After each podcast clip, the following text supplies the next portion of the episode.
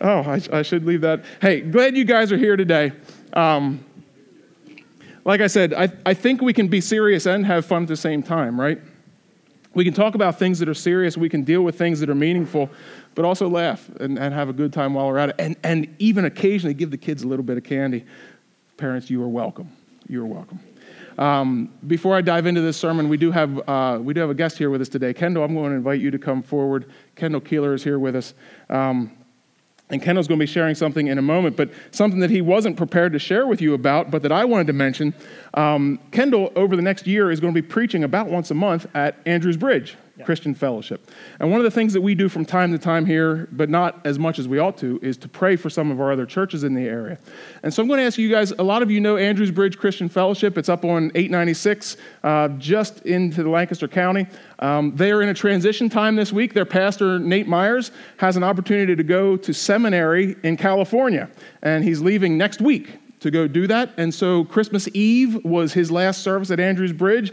They had a wonderful send off and everything was very nice. But um, Amos Stoltzfus, formerly of Rockville Mennonite Church, is going to be the interim pastor there for about a year. And Kendall's going to be helping with the preaching. So pray for Andrews Bridge. Uh, Amos is there this morning, kind of kicking off his ministry there. But uh, I do want to take a moment and just pray for Andrews Bridge and for Pastor Nate and for everybody there at one of our sister churches as they, uh, as they are kind of in a period of transition. Can we pray for a moment? Lord, I'm thankful for the ministry uh, that's been happening at Andrews Bridge for many years. I thank you um, that you have brought people to that place to learn about you and praise you and worship you and to be a light in that part of our community. Lord, I pray that you'll bless Pastor Nate and his wife Lydia as they get ready to move to California and as he goes through seminary and learns, uh, learns a little bit more about how to serve you with his life.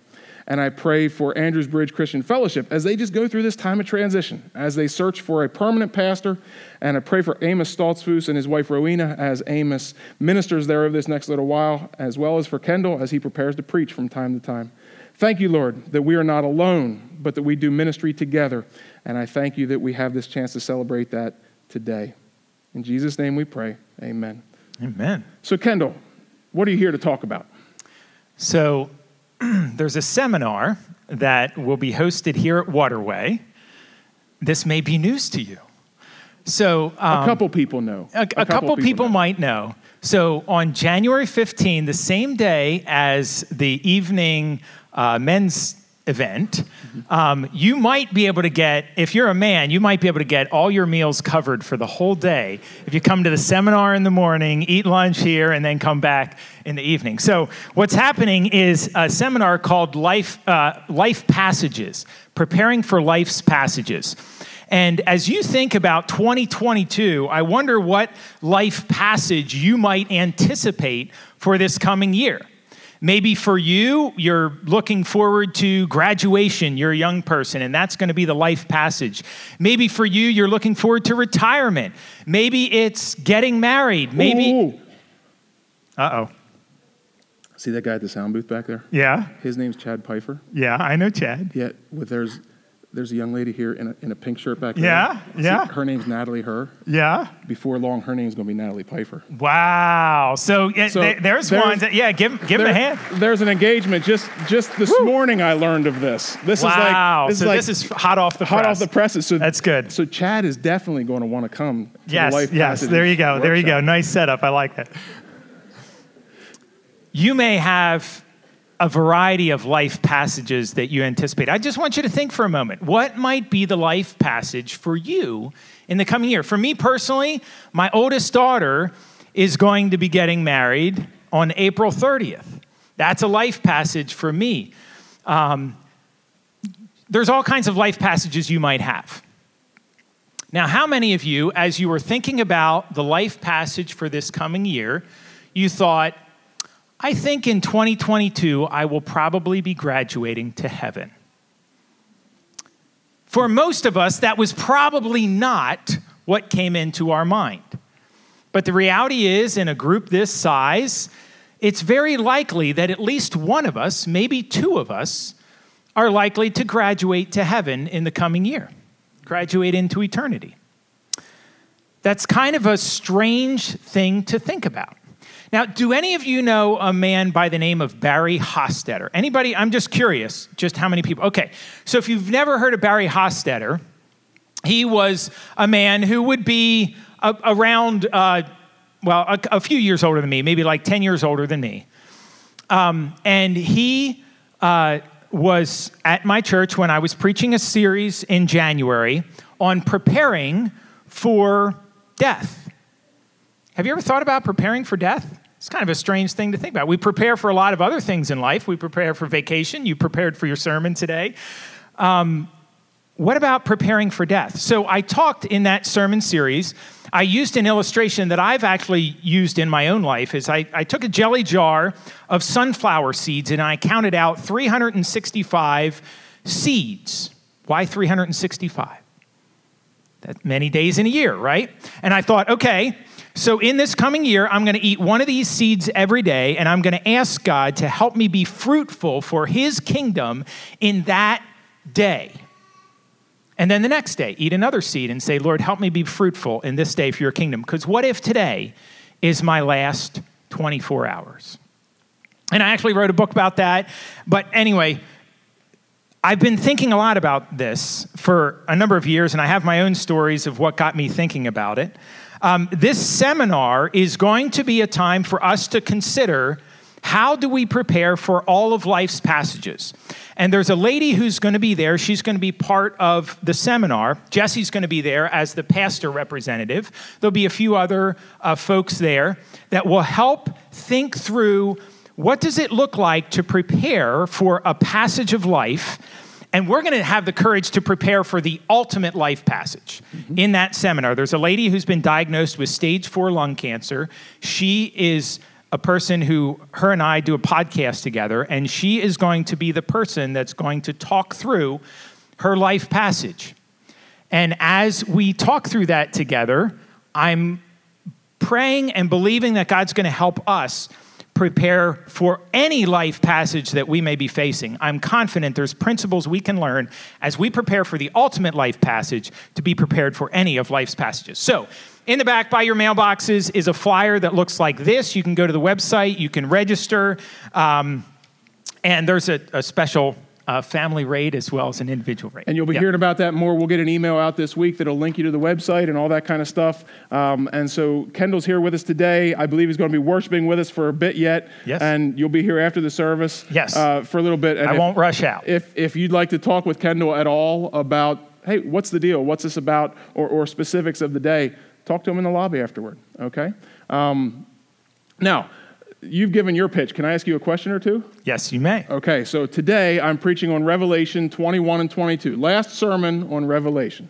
Okay? You're talking about life passages, and you gave us the very hopeful statistic that one or two of us may graduate to heaven this year. Um, we pray that whoever that is, we will be ready. As you think about heaven, though, uh, I'll see if you can write some of my sermon for me. As you think about heaven, what do you think about? I know you've been thinking about these things lately. Kendall, when you think about heaven, what comes to mind? Um, so the first thing that would come to my mind related to heaven would be uh, the, the, people that I'm looking forward to seeing. Okay. Um, one of the people that most recently graduated from my family would have been my grandmother, uh, just last year, um, and she's the one that I got the phrase graduation from. Uh, okay. She would often talk about when her husband had graduated, and her comment was, Someday when I learn enough, I'll be able to graduate too.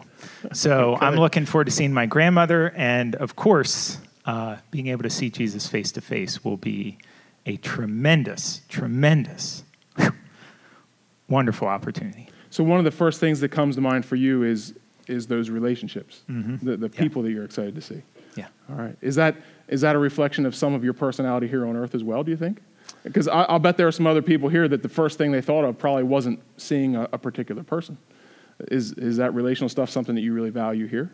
Could be, yeah. I mean, I do. I love, I love seeing people walking in here this morning as I see people I know. Mm-hmm. It's nice to wave and shake hands. And so the way that you're built here may have a little bit of effect on the way that you think about the future. Sure. All right. Yeah. I don't think I have any other questions for you. Do you have any other questions for me? Uh, no. All right. well, then you can go sit down and grab a Hershey Kiss on the way out. Here, I'll take your microphone, though. You can't have that. Thank you. sit. No, Chad, Chad's going to have to sing some more. He's going to have to sing some more. Oh, man.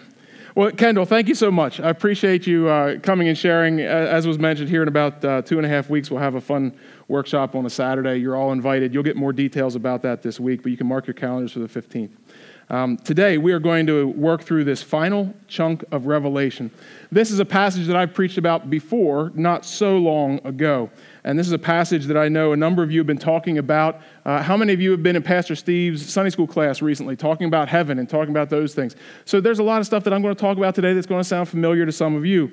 Um, but here, as we think about Revelation, these are the last two chapters in the book that we call the Bible. Um, we're tempted to think of it just as a book, but really what we know is that this is the Word of God, right? This is delivered to us. It's in the form of a book, but God speaks to us. It's interesting. Um, the, the Bible starts out in a garden, and now here we are, we're ending in a city. And so the development will be complete. And so uh, I invite you turn to Revelation chapter 21, and we're going to start in verse 1. And remember what Revelation is this is a picture that God gave through Jesus to John. It said in Revelation chapter 1, actually, that, that Jesus gave this revelation to John so that John could be a witness and share it specifically with seven churches that existed just about 2,000 years ago in, in Asia Minor. And we talked about those seven churches. They're listed in Revelation 1 and 2 and 3. And so there's a revelation that's given through John. He's to write it down and talk about it. And it's for those seven churches. And we get to be kind of eavesdroppers. Because certainly God knew that his word would endure and that we would read it years later. But primarily, and first of all, it was written to these people who lived and worshiped in these seven churches. And so there's imagery that they may understand that we may be a little bit foggy about. If God would have specifically addressed it to the people in Oxford in 2021, there may have been some different language, there may have been some different symbols, but we trust that the meaning would have been the same. And what is that meaning? The meaning is, is that God is at work through Jesus Christ. And We've been seeing this all over and over and over again through the scripture. God is at work to bring people to Him. It is not God's will that people perish. God doesn't want to send people to hell. God doesn't want people to die not knowing Him. God wants people to know Him. God wants us to turn away from our old lives, the messes that we've made of them, and God wants us to turn through Him. He made that possible by sending Jesus Christ to this earth 2,000 years ago. And He continues to make it possible. And the book of Revelation tells us that even in the very end times, when God begins to deliver His judgment in really dramatic ways, that God is still going to make it possible, continuing to call out to people saying, Turn from your wicked ways, turn to the Lord, so that no one, no one will have any excuses. That is what Revelation is pushing us towards. God is doing something powerful, wants us to be a part of it, but gives humans the opportunity to reject Him if we'd like. So here is, here is the end of the book of Revelation. We can see here in Revelation 21:1 more this prophetic thing. Then I saw, right? This is the vision that John was given. I saw a new heaven and a new earth. For the first heaven and the first earth had passed away, and there was no longer any sea. The first heaven and the first earth, that's what we live with now. We are living right now on the first earth. God right now is in the first heaven. Jesus is in the first heaven. I saw the holy city, the New Jerusalem, coming down out of heaven from God, prepared as a bride, beautifully dressed for her husband. Again, this is what John is seeing, and he sees this city of God, a bride beautifully dressed for her husband. And I heard a loud voice from the throne saying, Look, God's dwelling place is now among the people, and he will dwell with them. They will be his people, and God himself will be with them and be their God. So, who lives in that new heaven? One of the things that's really helpful for me as I read through the Bible and just do studies is to ask questions about everything. I love asking questions. And these are the questions that I have as I read these first couple verses. Well, why isn't there any more sea? There's a new heaven and a new earth, but we're told in verse number one that there's no more sea. Why not? Well, it's so that we don't have to go to the beach anymore. That's what heaven is like. No, the sea on earth is often, is often a wild place. The sea is a mysterious place. Wouldn't it be something to see the bottom of the sea floor if it were all dried up and uncovered. Apparently, that is kind of what we're headed towards. It says in Revelation 21:1, there is no sea. That's a little bit of a mystery, isn't it? It's going to be interesting to see what that's like when we get there. As I continue to ask questions, I, I say, okay, we're, right now we're in the era of the current, the first earth, and, and God is in the first heaven. Well, who lives in the new heaven? Because it says here that God's dwelling place is going to be among the people, right? And, so there's this picture, this new Jerusalem coming down out of the new heaven to the new earth, and, and God will dwell with his people. And I guess God is everywhere, so we don't have to localize him in any one place. But who's in the new heaven? Well, I, I don't. Is that where the is that where the angels hang out? Is that Boy, this is going to be really interesting to see, right? It says in verse 4, oh, this I don't have so many questions about. This I just get excited about. It says that God will wipe away every tear from their eyes. From whose eyes? Well, in verse 3, it says, all of the people who are God's people, all who have turned away from their sin, who have accepted Jesus Christ as their Lord and received God's free gift of salvation. He will wipe every tear from their eyes. There will be no more death, or mourning, or crying, or pain, for the old order of things has passed away. See, death hangs over all of us here on this earth. It does things to us that we don't even think about. Not only does it set us up for seminars in January where we can talk about graduating to heaven, I mean, that makes us prepare, right? But it also brings certain people a certain kind of rush I've been noticing lately as I thumb through Netflix, more adventure documentaries are coming up. You can see documentaries about guys climbing faces of incredible rock walls in Yosemite with no ropes.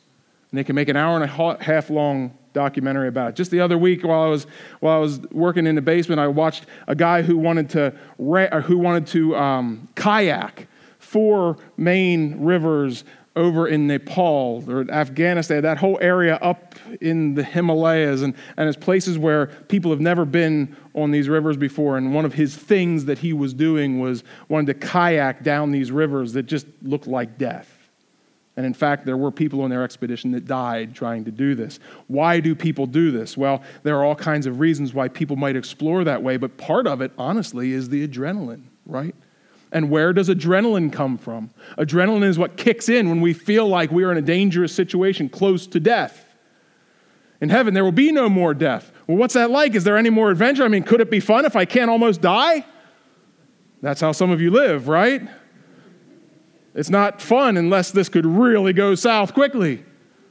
Well, God's going to remake our hearts. We're going to be built a different way. But see, death hangs over us in ways that we often don't think about in the new heaven. There will be no more death, or mourning, or crying, or pain. See, it's not just for us, but we're not going to mourn because we won't lose anyone else either.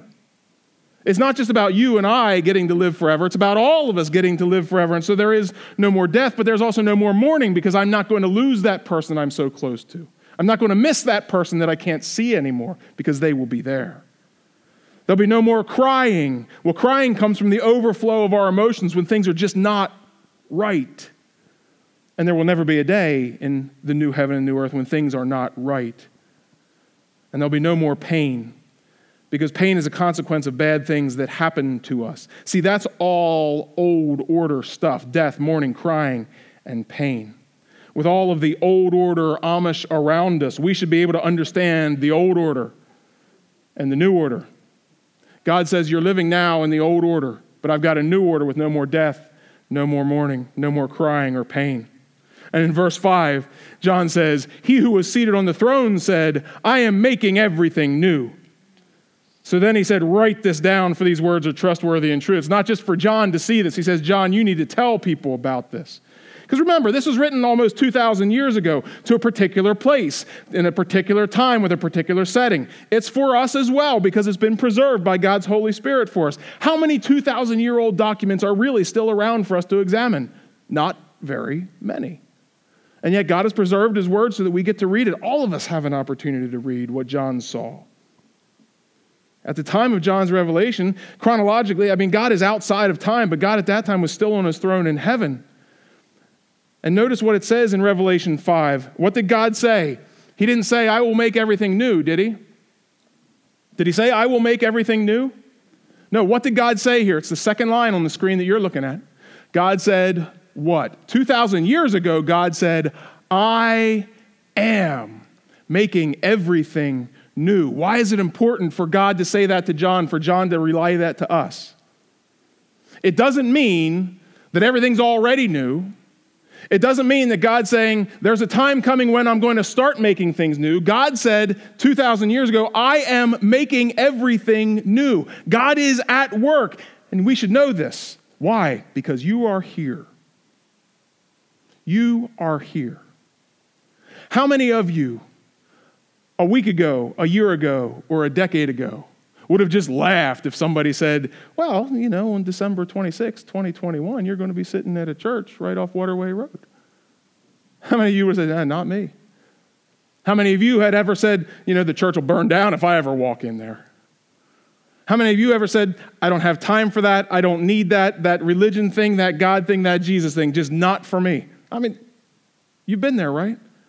So why are you here today? Because God is making you new. Ever since the time of John, I mean, John wrote this down a couple of decades after Jesus died, and Jesus' work through the dying on the cross to offer us new life, through rising from the grave to give us power to defeat death. Through his work, Jesus Christ offered us new lives. Jesus said, I'm going to give you a new heart.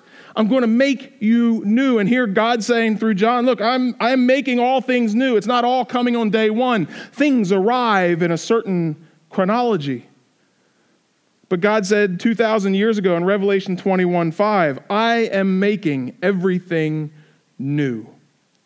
God didn't say He will, He said He is making everything new. It's happening already. And notice that it doesn't say, it doesn't say that God will make all new things.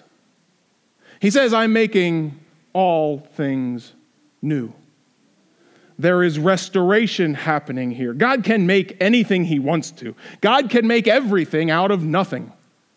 But what God is doing is working through us, as He has been for these millennia. Through Jesus Christ, through the Holy Spirit, God is working through us to make us new things. How many of you here are new creatures? Yes, you are. If you are saved, you are new. You are not the same as you were before you confessed your faith in Jesus Christ. And a few of you here feel like you're still old creatures. There are a couple of you in this room right now, there are a couple of you watching on video, and you are still in that spot where you have not given your life to Jesus yet. You've not been convinced yet. You haven't believed yet. You just don't buy it yet. And so you're walking in that oldness of life, and you can feel it. When you are honest with yourself, you know that you feel old. You feel off, you feel worn. Now, those of us who are saved, from time to time, we feel old too, and we feel off, and we feel worn because we live in a difficult world. But let me tell you, let me tell you the power of a new life in Christ. The, kind of change that happens inside of us that suddenly, even though it makes no material sense, we're not just living for ourselves anymore, we're living for others. That even though it makes no economical sense, we are giving of what we have so that others can have more. This thing that says, you know, it really doesn't fit in my schedule, but God, you're calling me to do something, and so I'm going to do it for you, and I'm going to trust that it's going to work out. That's new life. That's the kind of stuff that so many of you here are living with. And then the hope of knowing that even if you do graduate from this life, that you're graduating to something that matters and that's meaningful and that's exciting. Are there any of you in this room right now who feel like when this life is over, you've got nothing? Let me tell you, there is hope. And it's talked about right here in Revelation no more death, no more mourning, no more crying, and no more pain. God is making all things new. God said to John in verse 6, He said, It's done. I am the Alpha and the Omega, the beginning and the end. To the thirsty, I will give water without cost from the spring of the water of life. Those who are victorious will inherit all this, and I will be their God, and they will be my children. Those who are victorious, how are you victorious? Well, over and over in Revelation, John has been talking about people who continue to stand up for their faith. In the face of all kinds of challenges, in the face of persecution and pain, in the face of punishment, even in the face of death, people standing up saying, No, I follow the Lord. I will not bow down to anything or anyone else. Those who continue to stand, those are the ones who are victorious. And some of us in this life and some of our ancestors haven't had to face that kind of persecution. But in their lives, as they and as we continue to stand up for Jesus, whatever it is that we face, we will be victorious as well. And if we are, in, if we are victorious, we will inherit all of this. God will be our God, and we will be his children. We can drink without cost from the spring of the water of life. But the cowardly, the unbelieving, the vile, the murderers, the sexually immoral, those who practice magic arts, the idolaters, all liars, they will be consigned to the fiery lake of burning sulfur. This is the second death. And, so there is a new life for all who follow the Lord. But for all of those who fall into this category in chapter 8, this is no surprise. I mean, all of Scripture talks about this even from 2000 or 1500 years before Jesus. These things were warned about, talked about. The Ten Commandments encapsulate all these things. God says, don't do this. Don't live this way. If you're living this way, it's contrary to what I'm calling you to. God says, you give your life to me, you live for me, there is salvation for you because you'll be victorious. But for all of you who turn away from me, all of you who reject me, there will be a fiery lake of burning sulfur. That is the second death. And then in verse 9, it says, one of the seven angels who had the seven bowls full of the seven last plagues if you're just showing up with us here today or just checking in for the first time, go back and read some of what we preached about. Listen to what we preached about in Revelation 13, 14, 15, 16, 17, 18, 19. You'll hear about these seven angels. Well, one of those seven angels said to John, Come, I will show you the bride, the wife of the Lamb. This must be a busy angel. Not only was he holding one of these bowls of wrath, but now he gets to show John a glorious sight.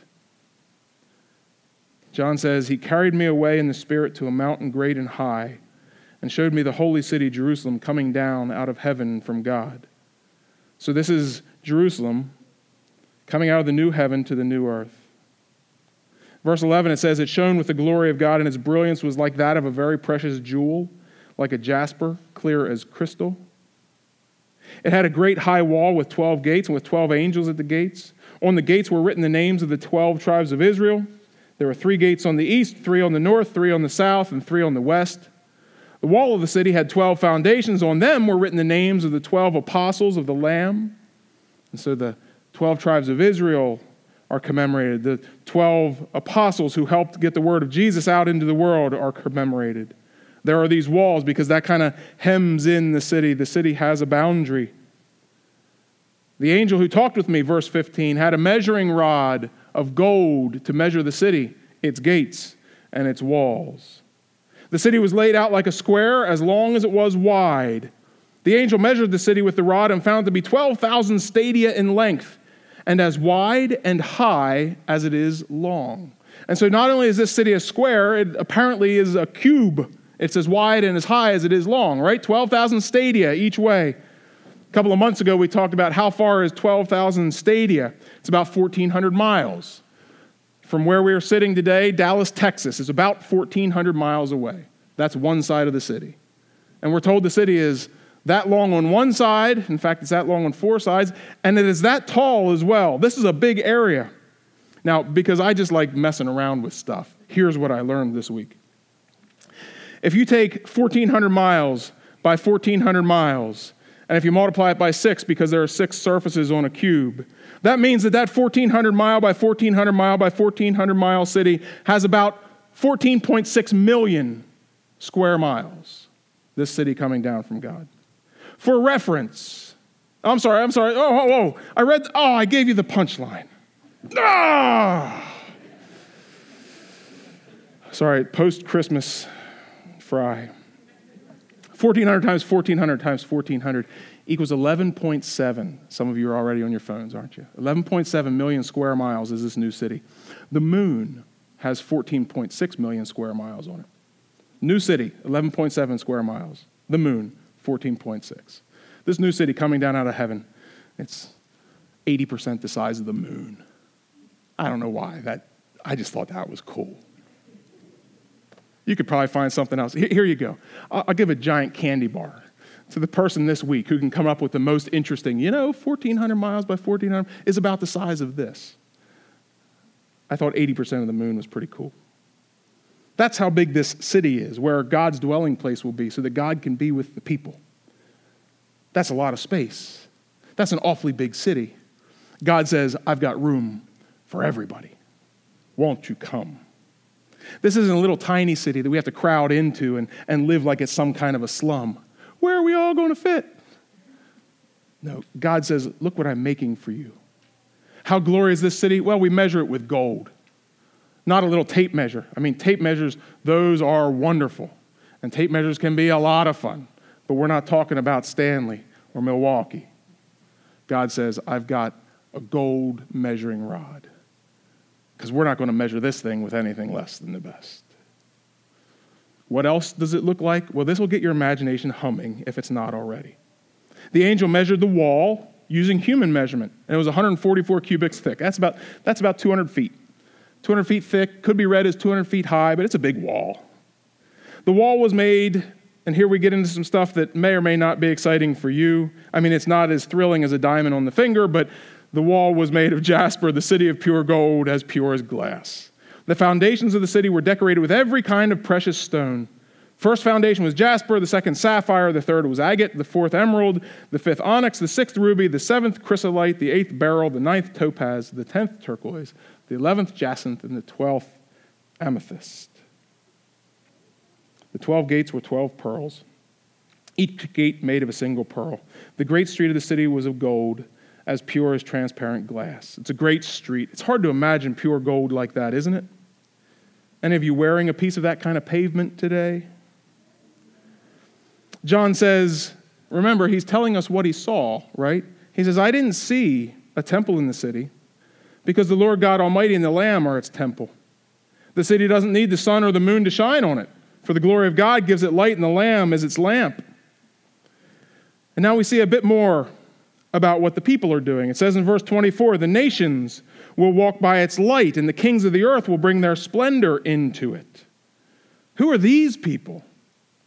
The nations and the kings. I mean, there are nations and kings who are talked about earlier in Revelation. They're, they seem like they're kind of like the bad guys.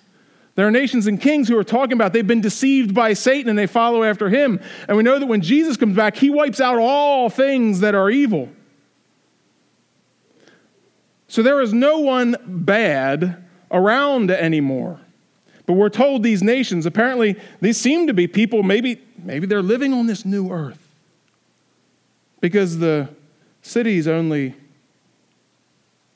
11.7 million square miles. This new earth seems to be much bigger than that. These nations are walking by the light of the city. The kings of the earth will bring their splendor into it. Well, you remember what God did when He created Adam and Eve, right? What did God say to Adam and Eve in the garden way back in the beginning of the Bible, in the beginning of human time? What did God say to them? Before they were fallen, before they had sinned, before they had eaten from the tree, before all that, what was their job? God said, Be fruitful and multiply. Basically, telling them, like, you know, fill this place up. Let there be people in this world. And when there are people, there tend to be Eventually, civilizations, there are leaders, there are people who are in charge of it. I get this picture. Now, we're going to have to see when we get there. But I get this picture all these folks who are saved. I mean, many will end up and, and can go in and out of this huge, almost moon sized city. But there's a whole earth to explore. There's not even any sea there. What do people do for eternity with a new earth? Well, what was God's purpose in the beginning? Fill up this earth and give glory to God. I, I get this picture of people for eternity filling up the earth and the kings of the nations, not kings who have to keep up people under their feet, but the people like, well, somebody's got to be in charge. Somebody's got to take all this awesome stuff to the city. We've got to get God's glory there. All the produce, all the good stuff of the earth. Well, the nations will walk by its light. The kings of the earth will bring their splendor into it. Continuous offerings to God from all around the world. Now, that's a little bit of imagination. I understand it. But these are the kind of questions I like to ask. Who are these folks? What are they doing? Forever is an awfully long time. Well, if there's no more curse, no more death, no more crying, no more pain, no more weeds, no more varmints, and if the kids can stick their hands right in among the snakes and it doesn't matter, and the bears and the cows and the oxen and all the anteaters are just all living, what are anteaters going to eat? Not ants.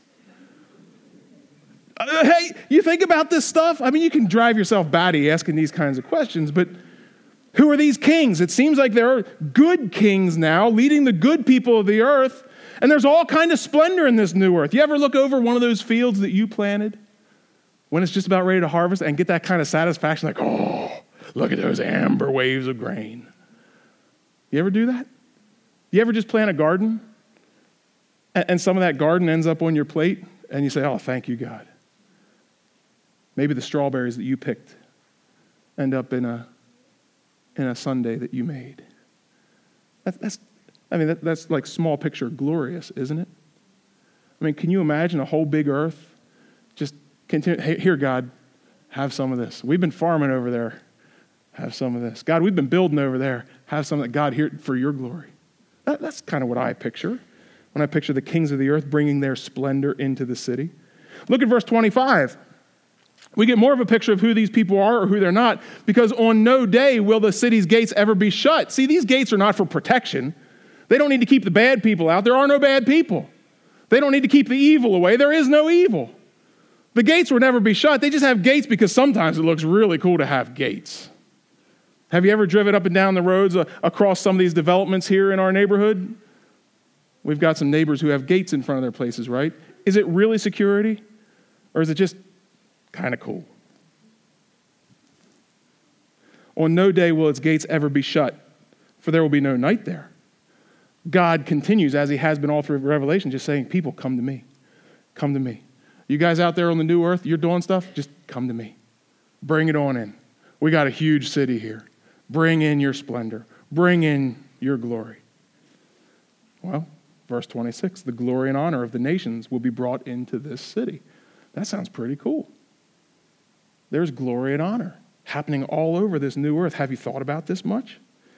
You know, sometimes sometimes we get this picture of what do we do for eternity? Well, we strum our harps and we sing in the angel chorus.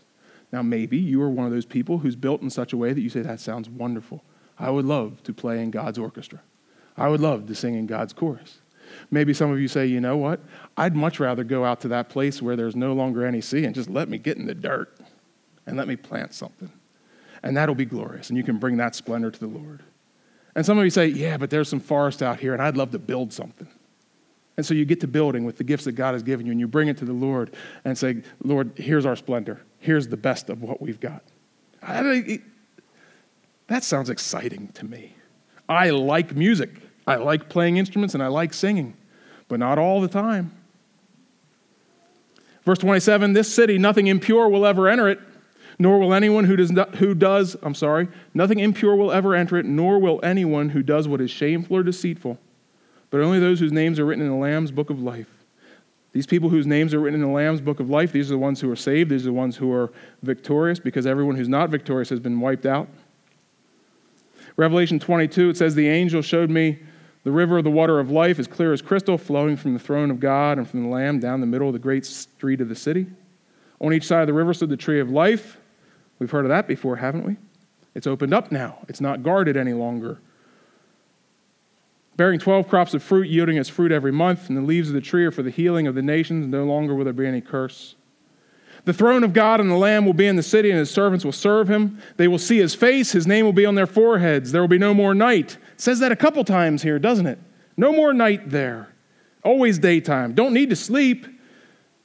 It's all just living. They will not need the light of a lamp or light of the sun, for the Lord will give them light, and they will reign forever and ever.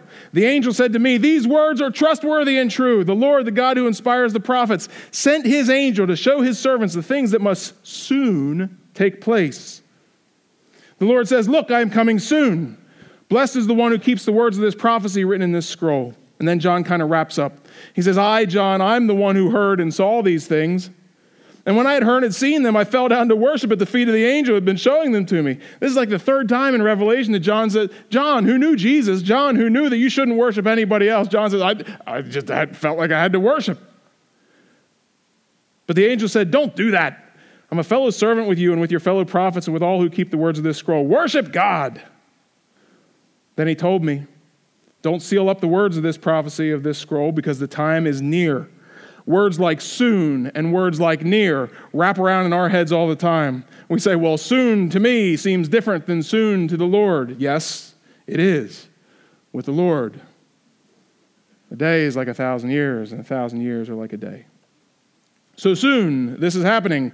So that should encourage us to be ready because it's happening soon. The time is near. Let the one who does wrong continue to do wrong. Let the vile person continue to be vile. Let the one who does right continue to do right. Let the holy person continue to be holy. Look, verse 12, I am coming soon. My reward is with me. I will give to each person according to what they have done. See, salvation is by grace alone. We are saved just because we believe in Jesus, but rewards are given according to conduct. You live this life well, you, you eat your sunflower seed and you dedicate yourself and you think about it, well, you are storing up treasures in heaven. Now, if you are a scoundrel still eating that sunflower seed, well, that's a shame. There's no hope for you. But for those of us who are saved in the Lord, the good things that we do, they, they are credited to us. And God says here very clearly, I'll give to each person according to what they have done. God says, I'm the Alpha and Omega, the first and the last, the beginning and the end. Blessed are those who wash their robes, that they may have the right to the tree of life and may go through the gates to the city. Outside are the dogs, those who practice magic arts, the sexually immoral, the murderers, the idolaters, everyone who loves and practices falsehood. What does this outside mean? I know I'm running out of time. Hang in with me here, church, as we kind of wrap this up. Hell still exists somewhere for eternity. It's not on this new earth, it's not in this new heaven, but there is still hell somewhere. In Revelation 14 11, we're told that hell and torment is forever and ever. There is no thought of annihilation for those who don't believe in the Lord. These who are outside, outside of what? These who are outside of God's presence, these who are outside of the new heaven, the new earth, and the city of Jerusalem, outside are the dogs, those who practice magic arts, the sexually immoral. They're, they're out. They're out forever, and there's no more invitation to come in. This ought to cause us to take our lives and our decisions seriously. Verse 16 I, Jesus, have sent my angel to give you this testimony for the churches. I am the root and the offspring of David, the bright morning star. The Spirit and the bride say, Come. Let the one who hears say, Come. Let the one who is thirsty come. Let the one who wishes take the free gift of the water of life. I warn everyone who hears the words of the prophecy of this scroll. If anyone adds anything to them, God will add to that person the plagues described in this scroll. We need to be careful about the things that we dream about, the things that we imagine. We need to be careful about the things that we assume. Don't add anything to Scripture. But don't take anything away either. If anyone takes words away from this scroll of prophecy, God will take away from that person any share in the tree of life in the holy city, which are described in this scroll. He who testifies to these things say, Yes, I am coming soon. Amen. Come, Lord Jesus. The grace of the Lord Jesus be with God's people. Amen. There's a group of young pastors I meet with on a pretty regular basis, and one of those pastors is Tony Murrin. Tony's the pastor at Mount Vernon Christian Church, just about eight miles up Route 472. A couple of weeks ago, we were meeting, Christmas time had started, and, and the, the guys were, were talking about some of the Christmas songs that were starting to pop up on the radio. And and t- Tony said, I want to preach a sermon that says, Yes, Mary knew. Because over and over, that song, Pentatonix really made it popular the last couple of years. But Mary, did you know? You've heard this song, right? Did you know that your baby boy would one day walk on water or save our sons and daughters? Did you know that your baby boy has come to make us new? The child that you delivered will soon deliver you. Mary, did you know? And Pastor Tony said, Yes, Mary knew. Mary knew. It says in the scripture that the angel came and spoke to her and said that you will, you will have a son and he will be great. It says in Matthew that, or in, I'm sorry, in Luke 1, that he'd be the son of the Most High. The angel spoke to Mary and said that he will reign over the house of Jacob forever. Yes, Mary knew. And so every time the last couple weeks that this song comes up, I say to Melanie, Oh, Mary knew. And Melanie says, Be quiet. She didn't probably know everything. I said, but Mary knew because it just strikes me as such a neat idea for a sermon. And she said, but maybe Mary didn't know that he was going to walk on water. Did the angel tell her everything? Did the angel tell her every detail about Jesus? I said, oh, she knew enough.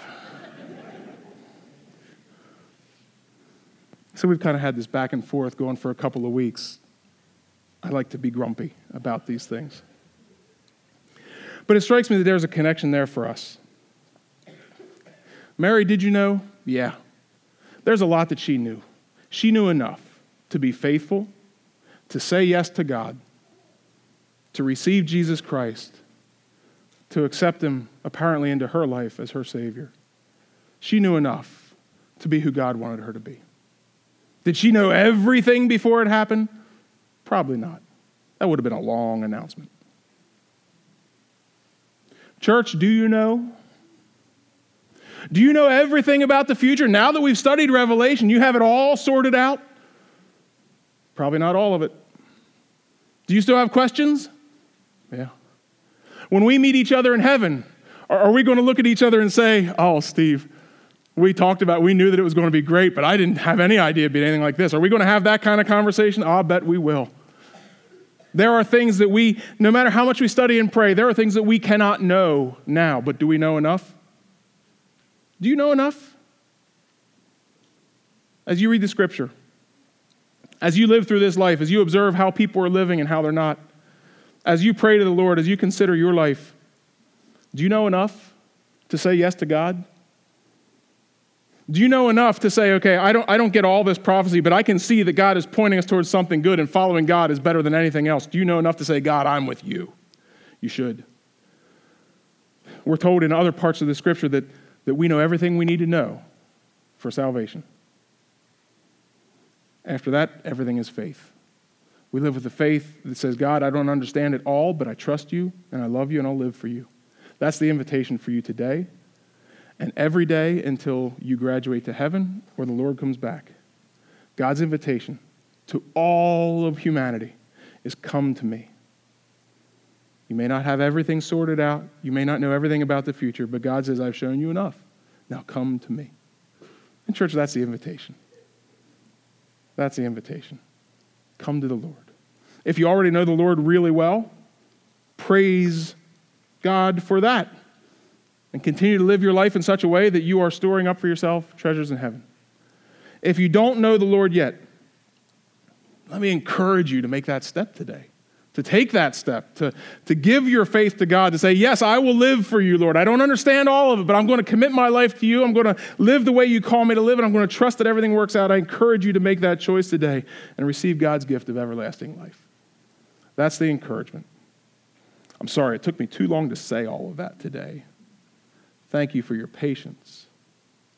But I want to make sure that all of you know what you need to know so you can believe and live the way you need to believe and live because heaven is waiting. Will you pray with me? Thank you, God. Thank you, God, for giving us this glimpse of what will be, for giving us this, this description and, and this, this framework of, of a new heaven and a new earth and a big old city and the splendor of the nations. Lord, Lord, you've given me enough of a taste to be excited about what is yet to come, even though there's a lot I don't understand. God, I thank you for that hope that you've planted in me. And Lord, I thank you that you've planted that same hope in so many folks here so many folks here in our fellowship, so many other folks who are worshiping in other great churches this morning. Lord, I am so thankful that we can worship and celebrate and, and get excited and look forward together. Uh, I'm thankful that we have the opportunity to plan for all of our transitions and our graduations and not have to be afraid. I'm thankful, Lord, that we can that we can rely on you and lean on you, and we can look around and see testimony after testimony of people who have leaned on you, and you've always provided what they need. Thank you, God. Thank you, God. As we move forward from this place today, help us to serve you well and love you well and live the way you've called us to live. Help us to look forward to our heavenly home, but live well here on this earth as we continue to spread your message of hope and joy to all we come in contact with. In Jesus' name we pray. Amen.